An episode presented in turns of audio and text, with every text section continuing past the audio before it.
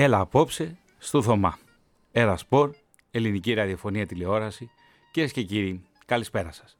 Στην οργάνωση παραγωγής απόψε βρίσκεται ο Τάκης Μπάλτας και στην τελική ρύθμιση του ήχου ο Άγγελος Φιλτισάκος. Και αυτό το επεισόδιο απόψε, το 14ο, είναι ένα επεισόδιο αφιερωμένο στον Βασίλη Τσιτσάνη.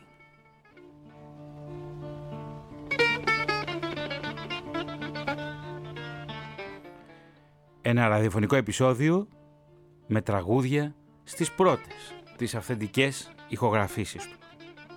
Παράλληλα, θα διερευνήσουμε τον Βασίλη Τσιτσάνη ως αθλητή, ως έφηβο. Στη διάρκεια του Μεσοπολέμου, ο Βασίλης Τσιτσάνης αγωνίστηκε στους Στίβους, ο Βασίλης Τσιτσάνης έπαιξε ποδόσφαιρο και αργότερα, όταν βρέθηκε στη Θεσσαλονίκη, πήγαινε στο Χαριλάου και έβλεπε τον Άρη. Έγραψε και ένα τραγούδι για τον Παναθηναϊκό και θα το ακούσουμε και θα προσπαθήσουμε να μάθουμε αλήθειες για τον Βασίλη Τσιτσάνη.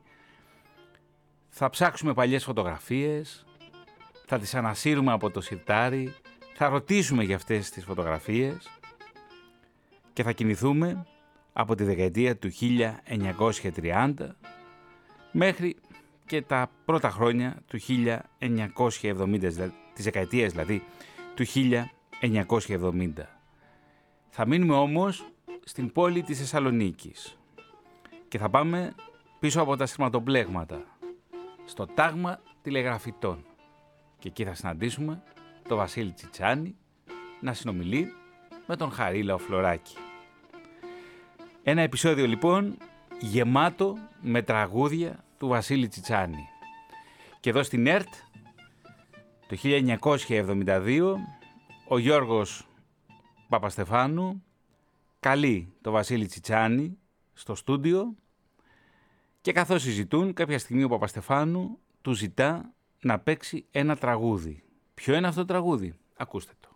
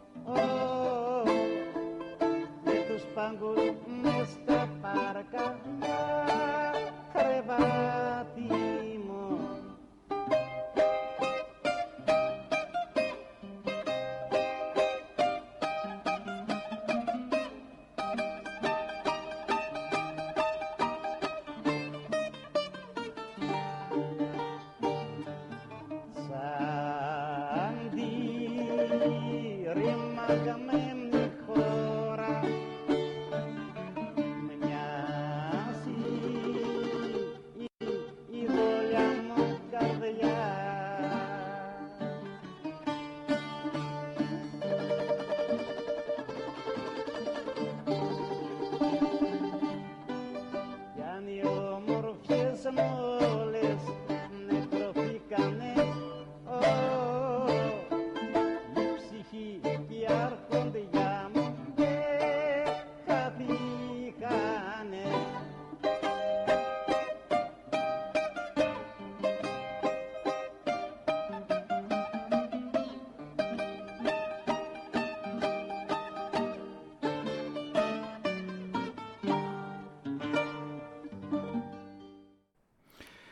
Βασίλης Τσιτσάνης θα πιάσει πρώτη φορά μπουζούκι στα χέρια του ως έφηβος μέσα στο Μεσοπόλεμο.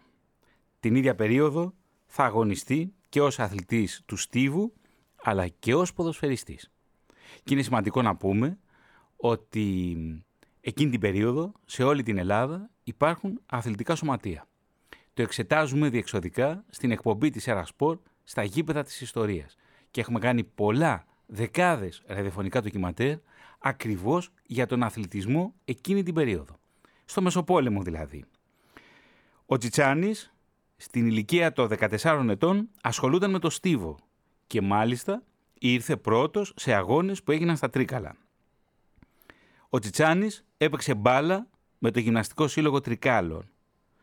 Ο, Τσικα... ο Τσιτσάνης ήταν ποδοσφαιρόφιλος και πήγαινε τακτικά στο Χαριλάου για να δει από κοντά αγώνες του Άρη.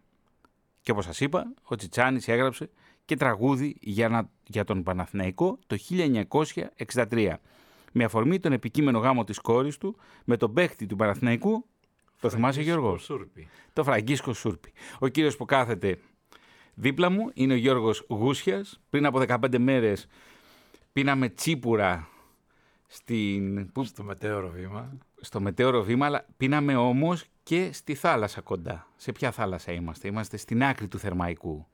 Ναι, στο ένα μαγαζί τριακτής. Ναι, αλλά η περιοχή πώς λέγεται; Η περιοχή είναι κοντά στο Ποσειδόνιο, κοντά στην Καλαμαριά. Στη, στην προσφυγική Καλαμαριά, λοιπόν. Ναι. Στη Θεσσαλονίκη θα μείνουμε απόψε, πιο πολύ γιατί; Ο Τσιτσάνης θα βρεθεί εκεί ως φαντάρος. Θα υπηρετήσει, όπως σας είπα, λίγο πριν τον πόλεμο και ενώ τα σύννεφα του Δευτέρου Παγκοσμίου Πολέμου πυκνώνουν πάνω από την Ευρώπη, το 1938 θα βρεθεί στο τάγμα τηλεγραφητών. Μαζί με ένα θείο μου συνυπηρετούσαν. Γιάννης Τουμπάκος. Ο θείος ναι, ναι. του Γιώργου Γούσια. Συνυπηρετούσε λοιπόν ο Βασίλης Τσιτσάνης στο τάγμα των τηλεγραφητών και αυτή η θητεία, η στρατιωτική θητεία Γιώργο, θα σημαδέψει μια και για πάντα τον Τσιτσάνη, γιατί θα μείνει στη Θεσσαλονίκη. Η Θεσσαλονίκη δηλαδή θα μείνει για αρκετά χρόνια και μάλιστα για μια δημιουργική περίοδο. Σε αυτή την περίοδο και μετά την επιστροφή του από το μέτωπο, από το στρατιωτικό μέτωπο, την κατάρρευση δηλαδή του αλβανικού μετώπου και την είσοδο των Ναζί στην Ελλάδα, την ναζιστική κατοχή, ο Τζιτσάνης θα μείνει στη Θεσσαλονίκη και θα είναι μια δημιουργική περίοδος. Πάμε όμως πίσω, θα αφήσουμε τώρα τη δεκαετία του 1940 και θα πάμε πίσω στο Μεσοπόλεμο, τότε που ο Τσιτσάνης πιάνει για πρώτη φορά το μπουζούκι στα χέρια του. Γεννήθηκα στα Τρίκαλα της Θεσσαλίας. Ο πατέρας μου ήταν υπερώτης από τα Γιάννηνα, καθώς και η μάνα μου τη λέγαν Βικτωρία από τα Ζαγόρια, το γένος Λάζου. Ο πατέρας μου ήταν πολύ μερακλής στη δουλειά του, ήταν τσαροχάς. Έκανε τα περίφημα γιαννιώτικα τσαρούχια, τα ραφτά και πολλά από αυτά έστελνε στην ανατολική φορά για τους τσολιάδες. Ο πατέρας μου ήταν και κυνηγός περίφημος. Επίσης είχε μια μαντόλα Ιταλική, την οποία αργότερα έκανε μπουζούκι και έπαιζε όταν τελειώνει από τη δουλειά του όλο κλέφτηκα τραγούδια. Και έτσι εγώ τραγουδούσε. Αργότερα όταν πέθανε, γιατί όσο ζούσε δεν μας άφηνε να αγγίξουμε εμείς όργανο. Είχα μανία να δω τι όργανο είναι, να το πιάσω στα χέρια μου τέλος πάντων να δω. Με εγωίτευσε. Και σε λίγο σε κάνα εξάμενο ξεφτέρια έχω γίνει. Αργότερα στο γυμνάσιο είχαμε έναν Ιταλό καθηγητή και γράφτηκα και μάθαινα βιολί.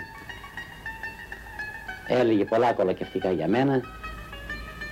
Σε δυο μήνες μέσα είχα, είχα μάθει, θυμάμαι, τα τρία τεύχη της μεθόδου Λαωρέ και το Άβη Μαρή απ' έξω. Θα πρέπει να πεθάνει ο πατέρας του Βασίλη Τσιτσάνη, ο Κώστας, το 1927 για να μπορέσει ο ίδιος να πιάσει το μπουζούκι στα χέρια του. Το όργανο δεν ήταν ακριβώς μπουζούκι, ήταν ε, κάτι το οποίο το είχε μετεπισκευάσει ο πατέρας του σε μπουζούκι. Και όταν πιάνει αυτό το μπουζούκι στα χέρια του θα αποδειχθεί και μοιραίο για την υπόλοιπη ζωή του και φυσικά για την σύγχρονη μουσική ιστορία της Ελλάδας. Ο Τσιτσάνης αποτελεί ένα αναπόσπαστο στοιχείο. Γιώργο, πραγματικά με ευνηδίασες όταν μου είπες ότι ο θείος υπηρετούσε στο τάγμα τηλεγραφητών. Δεν, δεν σου είπε, δεν έχουμε πληροφορίες αν είχε συναντηθεί με τον Τσιτσάνη; Ε, ε, ναι, συνυπηρετούσαν, ναι. ναι. Είχε πει σίγουρα, ότι, ναι, ναι, βεβαίως, ναι. Αλλά δεν έχω συγκρατήσει κι εγώ περισσότερο, γιατί αυτός ο θείος μου πέθανε, έχει πάρα πολλά χρόνια που πέθανε και εγώ είχα φύγει ήδη από το χωριό και χαθήκαμε λίγο. Γιώργο, ναι. στην εκπομπή μας αρέσει πάρα πολύ να ανοιχνεύουμε το χώρο. Πού ήταν το τάγμα τηλεγραφητών; Αν θυμάμαι καλά ήταν στην περιοχή Ντεπών. Έτσι νομίζω ναι, ναι. πως ήταν. στην περιοχή Ντεπό της Θεσσαλονίκης. Η Θεσσαλονίκη άλλωστε έχει και είχε πολύ μεγάλα στρατόπεδα ως απότοκος της ε, παρουσίας των συμμαχικών στρατευμάτων ήδη από τον Πρώτο Παγκόσμιο Πόλεμο. Η Θεσσαλονίκη ήταν μια πολυπολιτισμική πόλη εξαιτίας των πολυάριθμων και από διαφορετικές εθνικότητες στρατευμάτων που υπήρχαν στην πόλη. Ακριβώς, Εκεί ναι. βρέθηκε και ο Κώστας Καριωτάκης στη Θεσσαλονίκη, υπηρέτησε δηλαδή ως δημόσιος υπάλληλος. Λοιπόν, ο Βασίλης Τσιτσάνης στη Θεσσαλονίκη και εδώ ακούμε το πάλιωσε το σακάκι μου.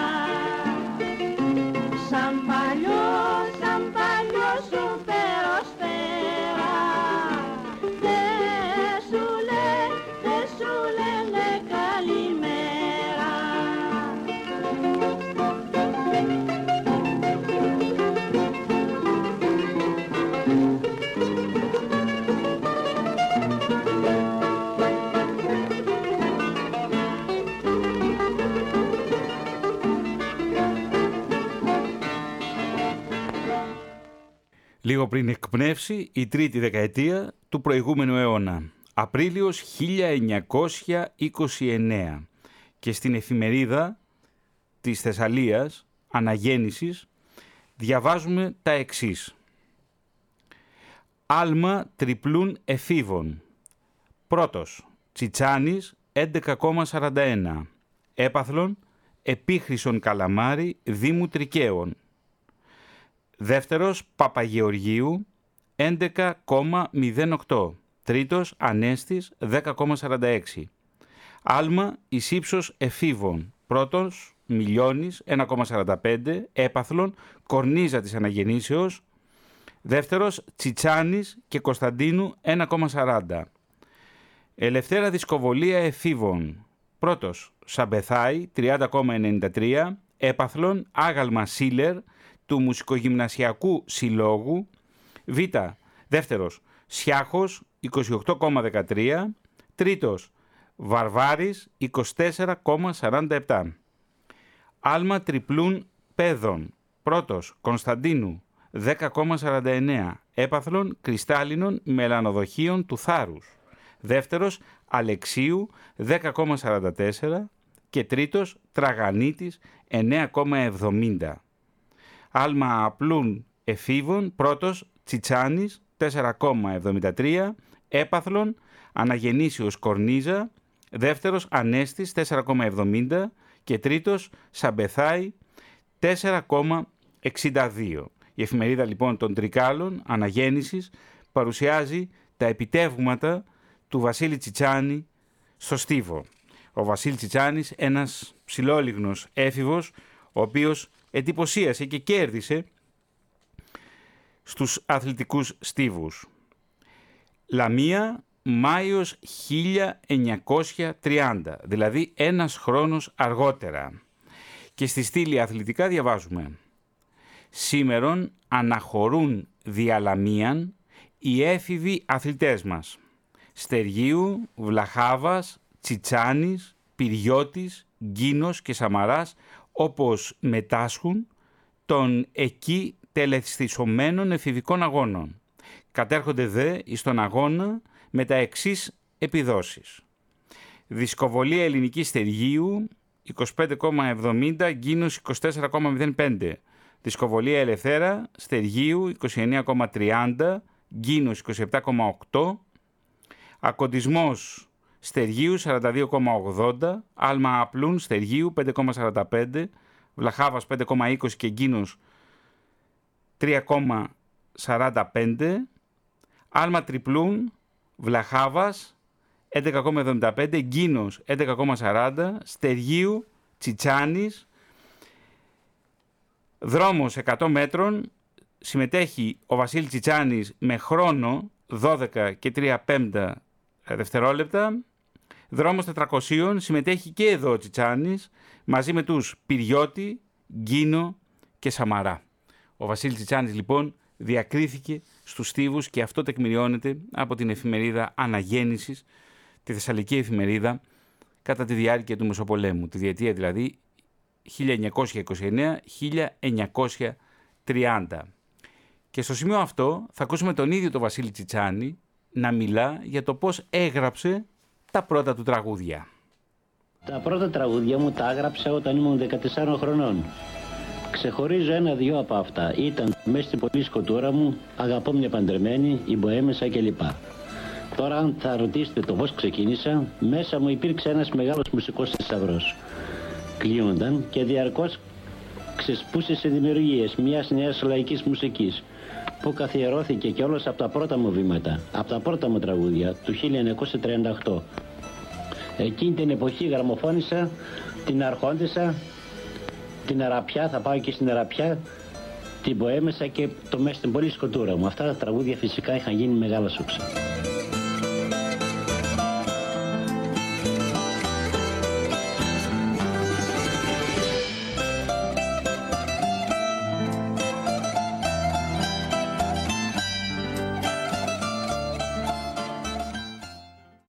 Αυτά λοιπόν ήταν τα πρώτα τραγούδια του Βασίλη Τσιτσάνη, αυτά που έγραψε ο ίδιος, ως, ήταν πολύ νέος όταν τα έγραφε. Και θα πάμε μετά και θα σας διαβάσω ένα απόσπασμα από την εφημερίδα Αναγέννησης, όπως πια καταγράφεται εφόσον γίνονται οι αγώνες στη Λαμία και πια το ημερολόγιο δείχνει 16 Μαΐου 1930. Γιώργο, όταν έψαχνες κι εσύ το αρχείο της εφημερίδας Αναγέννησης, βρήκες και κάτι για το χωριό σου, τη Δρακότρυπα Καρδίτσας. Ε, βρήκα, ε, έψαχνα γιατί είχα, κάπου είχα διαβάσει ότι ο Τσιτσάνης έπαιξε στην ομάδα των Τρικάλων και κέρδισε, δεν θυμάμαι τώρα ποια ομάδα, με 5-0. Και έπαιζε και ο Τσιτσάνης εκεί και έψαχνα να βρω περισσότερες πληροφορίες γι' αυτό και βρήκα μια γνωστοποίηση, λέει, του, του ο, ε, φιλοπροοδευτικού συλλόγου του χωριού μου ότι στις 9 Ιουνίου, ημέρα Δευτέρα που είναι το Αγίου, ήταν το Αγίου Πνεύματος εκείνη τη, τη χρονιά, γινόταν πανηγύρι πάντα στο, στο χωριό και ότι ε, να το διαβάσω όπως ήταν, γνωστοποιούμενοι στους προσερχομένους ότι την πρωτοβουλία αρίστων νέων της κοινότητάς μας απαρτήσαμε ερασιτεχνικών όμιλων ώστε θα δώσει παράσταση υπέρ του ημιτελούς διταξίου Δημοτικού Σχολείου Δρακότρυπας το εθνικό μας δράμα της τραγωδίας του Αθανασίου Διάκου. Όθεν παρακαλούμε το σόν κοινών όπως μας θυμίσει.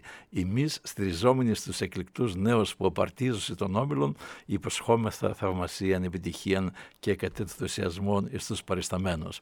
Δηλαδή ο εξαιτίας του Τσιτσάνη έμαθα και ένα νέο για το χωριό μου πριν 93 χρόνια. Και μάθαμε και κάτι Γιώργο, ότι για να χτίσουν τα σχολιά τους οι άνθρωποι συνεισέφεραν όλοι μέσα σε ένα κοινό κουμπαρά και το σχολείο, η εκπαίδευση δηλαδή των παιδιών ήταν μια υπόθεση, μια κοινή υπόθεση όλων των Ελλήνων. Και επειδή η δρακότρυπα βρίσκεται πάνω στα άγραφα, ε, να ακούσουμε το υπέροχο τραγούδι του Βασίλη Τσιτσάνη «Γλυκοχαράζουν τα βουνά».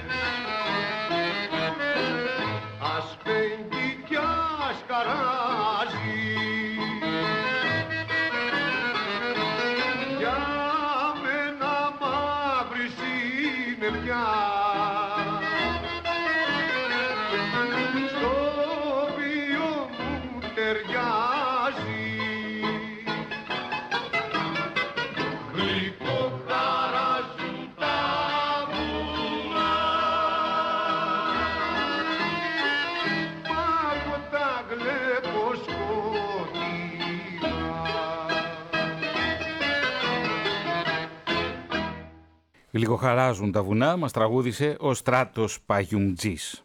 Και πάμε να δούμε τώρα τα αποτελέσματα των αθλητικών αγώνων που τελέστηκαν στη Λαμία στις 16 Μαΐου 1930 και είχε πάρει μέρος και ο Βασίλης Τσιτσάνης.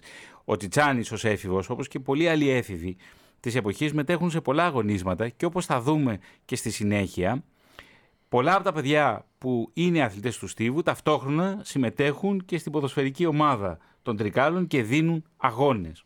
Λαμία λοιπόν 17 στήλη αθλητικά η ανταπόκριση σε παρένθεση τηλεφωνικός. Έτσι δυνατότητα της ανταποκρίσης. Τηλεφωνικός έπαιρνε ο ρεπόρτερ κάποιον από, στην εφημερίδα, κυρίως δεν ήταν απαραίτητα δημοσιογράφος, μπορεί να ήταν και γραμματέας και της έδινε την ανταπόκριση. Και διαβάζουμε λοιπόν στην εφημερίδα Αναγέννησης Χθες ετελέστησαν εντάφθα οι αναγγελθέντες πανθεσσαλικοί εφηβικοί αγώνες. Κατά αυτούς εδείχθη πλήρως η νίκη των τρικαλινών αθλητών με όλος εξαιρετικά επιδόσεις. Ως γνωστόν τελούνται καθ' όλη την Ελλάδα κατά αυτήν την εποχή εις 18 πόλεις. Και αργότερα οι νικητές όλων αυτών των πόλεων θα συγκεντρωθούν εις Αθήνας δια το Πανελλήνιον εφηβικών πρωτάθλημα. Η επι... επιτευχθήσε χθες νίκη των αθλητών μας είναι η εξής. Δρόμος των 100 μέτρων. Πρώτος Βλαχάβας, δεύτερος Τσιτσάνης με επίδοση 12 και 3 5 δευτερόλεπτα. Σφαιροβολία πρώτος Στεργίου. Δρόμος των 400 μέτρων ο Τσιτσάνης. Ελληνική δισκοβολία πρώτος Στεργίου και δεύτερος Γκίνος. Άλμα Ισύψος. Πρώτος ο Στεργίου με 1,55 μέτρα, δεύτερος ο Βλαχάβας με 1,45 και τρίτος ο Τσιτσάνης με 1,40 μέτρα. Και τέλος άλμα τριπλούν, πρώτος Στεργίου και δεύτερος Βλαχάβας. Κατά τα ανωτέρω αποτελέσματα γράφει η εφημερίδα Αναγέννησης στο φύλλο της 17ης Μαΐου του 1930 οι αθλητές μας επέτυχον λαμπράς νίκας τα οποία ελπίζουμε να επιτύχουμε και αύριο τελευταία ημέρα των αγώνων κατά την οποία θα διεξαχθούν τα υπόλοιπα αγωνίσματα. Δηλαδή ο Βασίλης Τσιτσάνης όχι μόνο συμμετέχει στους αθλητικούς αγώνες, αλλά πρωτεύει, ανεβαίνει στο βάθρο ξανά και ξανά. Είναι πολυνίκης. Και εδώ ακούμε τον Βασίλη Τσιτσάνη να μιλάει για δυο σπουδαίες γυναικείες φωνές. Με τη μία μάλιστα, όπως θα τον ακούσετε να λέει, δέθηκε ιδιαίτερα και λέει ότι ήταν η δική μου ανακάλυψη. Ακούστε το. Όταν έκανα τραγούδια στα οποία έπρεπε να τραγουδήσει η σουτερία και να τη συνοδεύω εγώ πάντα με το σεγόντα μου, πάντα είχα στο νόμο τις δυνατότητές της, το είδος της φωνής της, την ποιότητά της που ήταν βελοδένια και χίλιες δυο άλλες λεπτομέρειες. Πάντα στις φωνοληψίες η σωτηρία έδαινε όλον της τον εαυτό της. Είναι από τις λίγες αίρειες του λαϊκού μας τραγουδιού. Είναι αποκάλυψης δική μου που δεν διαψεύθηκα ούτε με διέψευσε. Και τώρα δυο λόγια για τη Μαρή Κανίνο, τη μεγαλύτερη αποκάλυψή μου. Μαρή Κανίνο, τι να σας πω για αυτήν. Όταν κάποτε αξιωθώ και γράψω τα απομνημονέματά μου, σε τόμους πρέπει να πάρει το μερίδιο το λέοντος αυτά. Στα μάτια, στην καρδιά και στην ψυχή και στο στόμα όλων μας είναι κάθε στιγμή που την ακούμε σε, στους δίσκους. Και ακόμα όσοι ευτύχησαν να τη δουν μαζί μου στο πάλκο τρέμουν από συγκίνηση φέροντας το νου τους τη φοβερή εκφραστικότητά της, τη ζωντάνια της, το ολοκαύτωμά της πάνω στη δουλειά της. Είναι η μοναδική, η αξέχαστη, η μεγάλη Μαρή Κανίνου. Δηλαδή δεν έχω ακούσει εγώ προσωπικά πιο θερμά λόγια να εκφράζει ένας συνθέτης, ένας τόσο σπουδαίος συνθέτης για μια τόσο σπουδαία ερμηνεύτρια. Βασίλη Τσιτσάνης και Μαρή Κανίνου. Όμως εδώ θα ακούσουμε για την πρώτη, για τη σωτηρία τη Σωτηρία Μπέλου και ένα τραγούδι νομίζω που σημάδεψε τη δεκαετία που γράφτηκε. Γιώργο, για να μην αφήνουμε όμως εκκρεμότητες, είμαστε στη Δρακότρυπα, είμαστε στα Άγραφα, η Δρακότρυπα έχει ομάδα, μάλλον τη Δρακότρυπα έπρεπε να τη βάλω όταν κάναμε τον Μέγα Αλέξανδρο, ο Μέγας Αλέξανδρος και το καταραμένο φίδι και το φίδι που βγάζει ή ο Μέγας Αλέξανδρος και ο Δράκος. Δράκος ήταν η ομάδα της Δρακότρυπας. Και το γήπεδο; Δραγκάο. Όπως λέμε Μπιλμπάο. Κυρίες και κύριοι, Βασίλη Τσιτσάνης, Σωτηρία Μπέλου, κάνε λιγάκι υπομονή.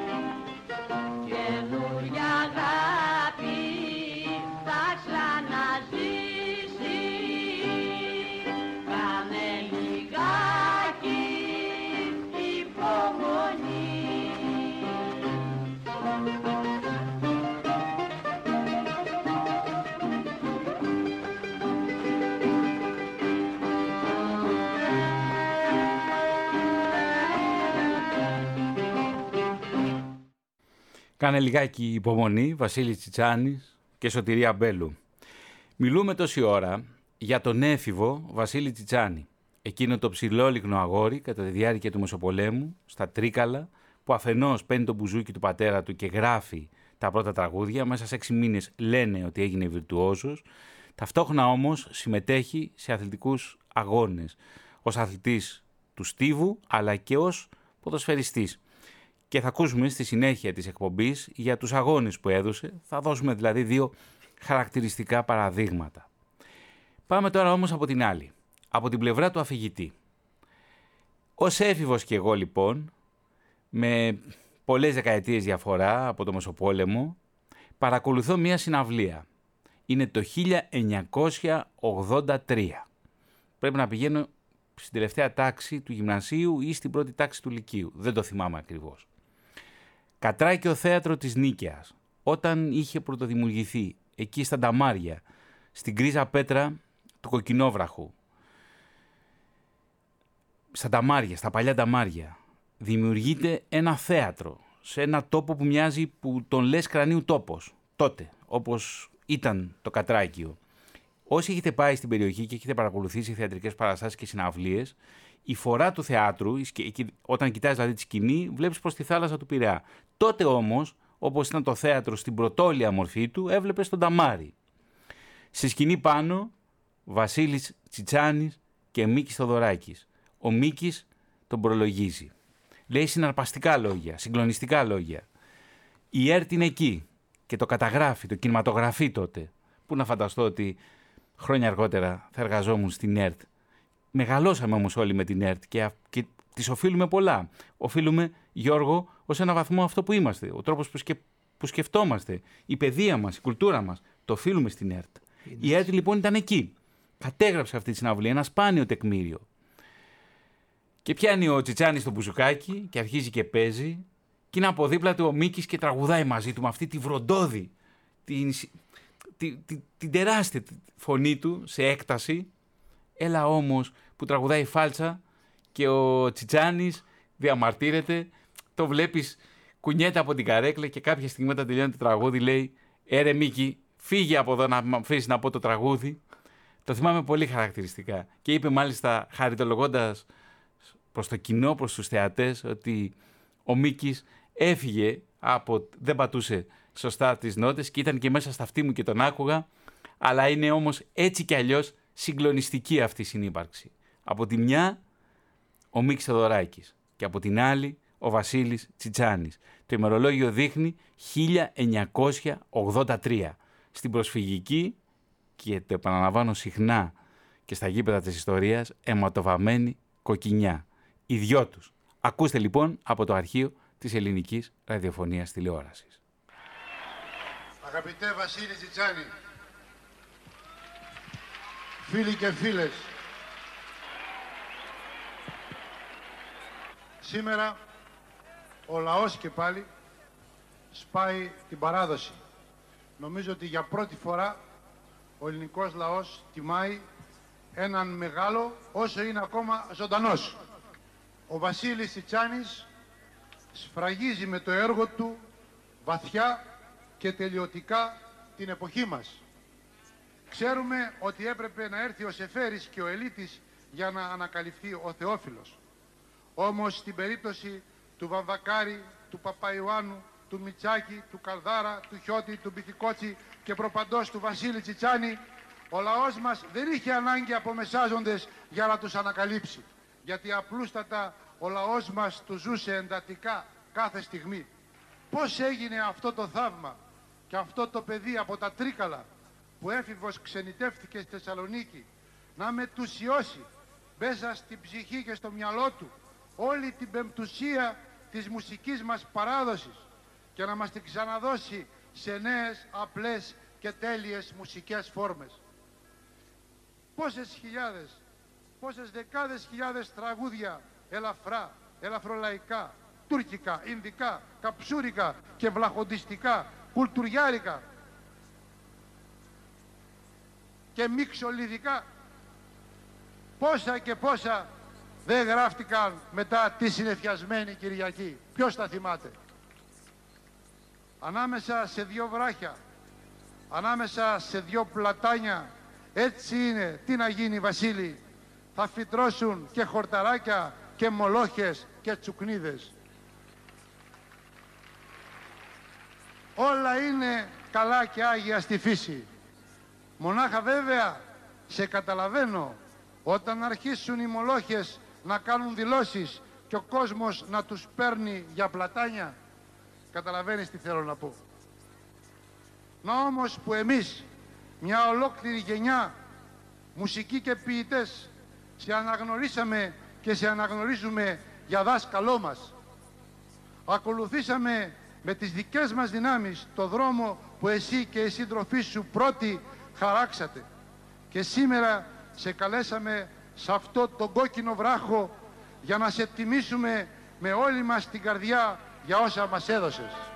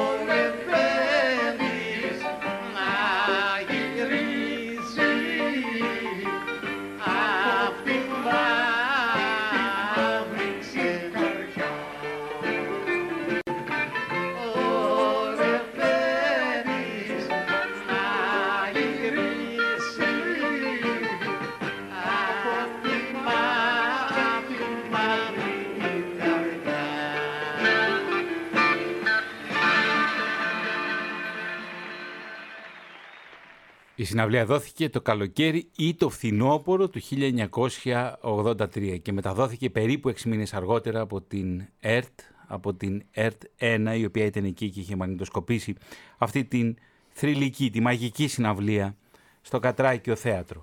Γιώργο, σε αυτό το τραγούδι και στην την πρώτη φορά ο Τσιτσάνης λέει από τη μαύρη ξενιτιά, ενώ ο Θεοδωράκης λέει... Από τη μαύρη καριά. Γιατί το λέει; Εξορία. Ήταν στην Ικαρία, ήταν εξόριστη.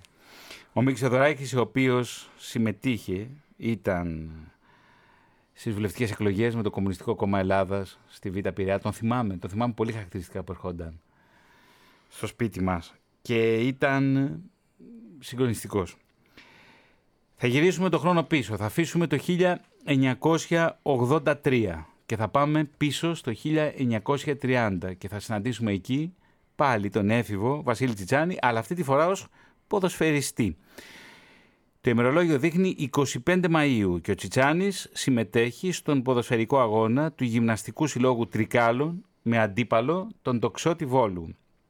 Διαβάζουμε πάλι από την εφημερίδα Αναγέννησης. Αναχώρησης αθλητών. Αναχωρεί αύριον διαβόλων η ποδοσφαιρική ομάς του Γυμναστικού Συλλόγου αποτελουμένη από τους κυρίους κυρίους Τσιρογιάννην, Στεργίου, Κόλιαν, Λάσχον, Αρβανιτάκιν, Τσιτσάνιν, Στογιανίδιν, Κατσιάμπαν, Πυριώτιν, Νικολαίδιν, Γκίνον, Παπαδόπουλον και Αριστίδη Ντούλαν. Η ομάς αυτή θα συναντηθεί μετά της ποδοσφαιρικής ομάδας Βόλου Τοξότης αύριο το απόγευμα στο γήπεδο της Νίκης. Και την επομένη πάλι από τηλεφωνική ανταπόκριση Βόλος, τηλεφωνικός, στήλη αθλητικά κατά τον διεξαχθέντα χθες εντάφθα ποδοσφαιρικών αγώνα μεταξύ του Γυμναστικού Συλλόγου της πόλεώς μας, το Ξώτης και το Τιούτου των Τρικάλων Αχιλεύς, ανεδείχθησαν νικητέ ή του Αχιλέως δια 5-1 τερμάτων.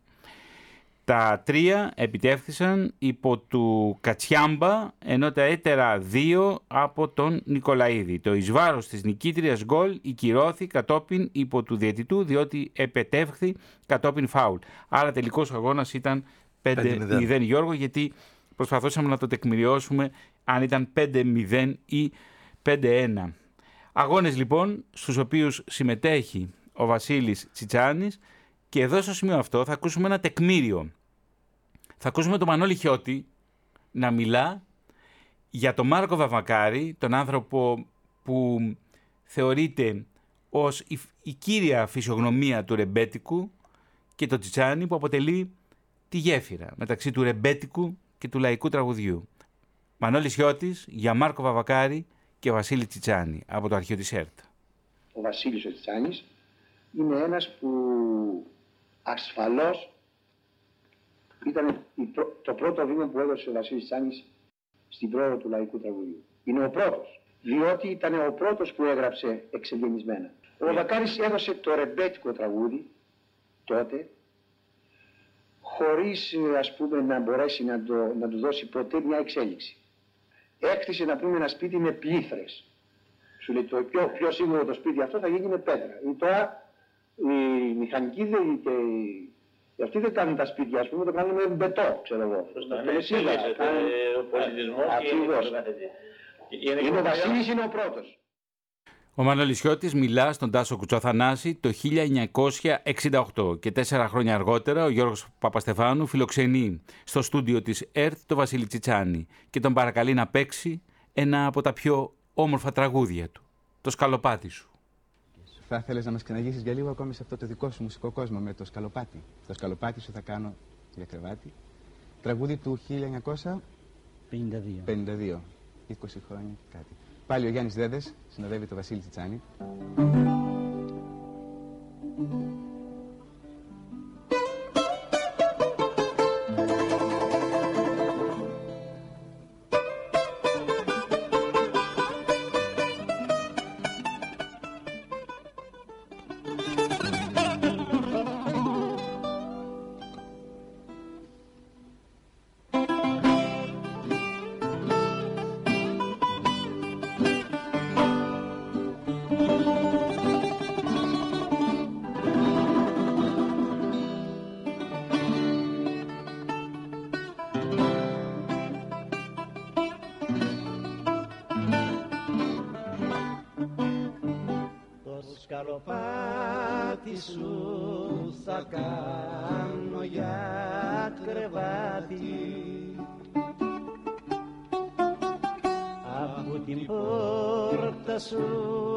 την άφησες κλειστή.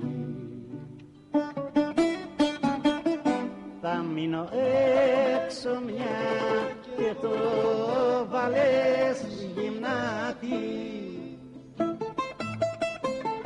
Κι από το κρύο η καρδιά μου θα σβηστεί.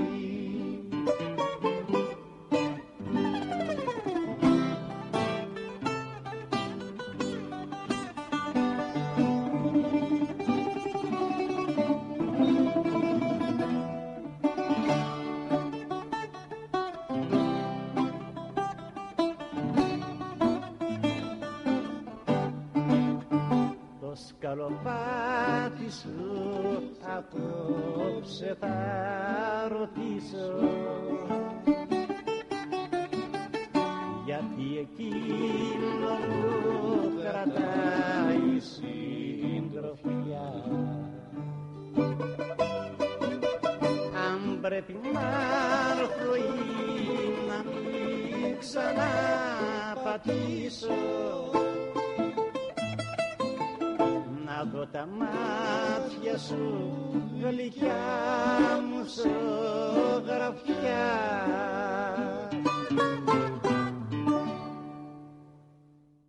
Και καθώς η νύχτα πέφτει πάνω από την Αθήνα και τη Θεσσαλονίκη και πάνω από την Ελλάδα και από όπου μας ακούτε φίλοι ακροατές της Ερασπορ θα ολοκληρώσουμε την πρώτη ώρα σε αυτό το μεγάλο αφιέρωμα στον αθλητή Βασίλη Τσιτσάνη αλλά και στον σπουδαίο λαϊκό συνθέτη με το απόβραδο φινάλε πρώτης ώρας.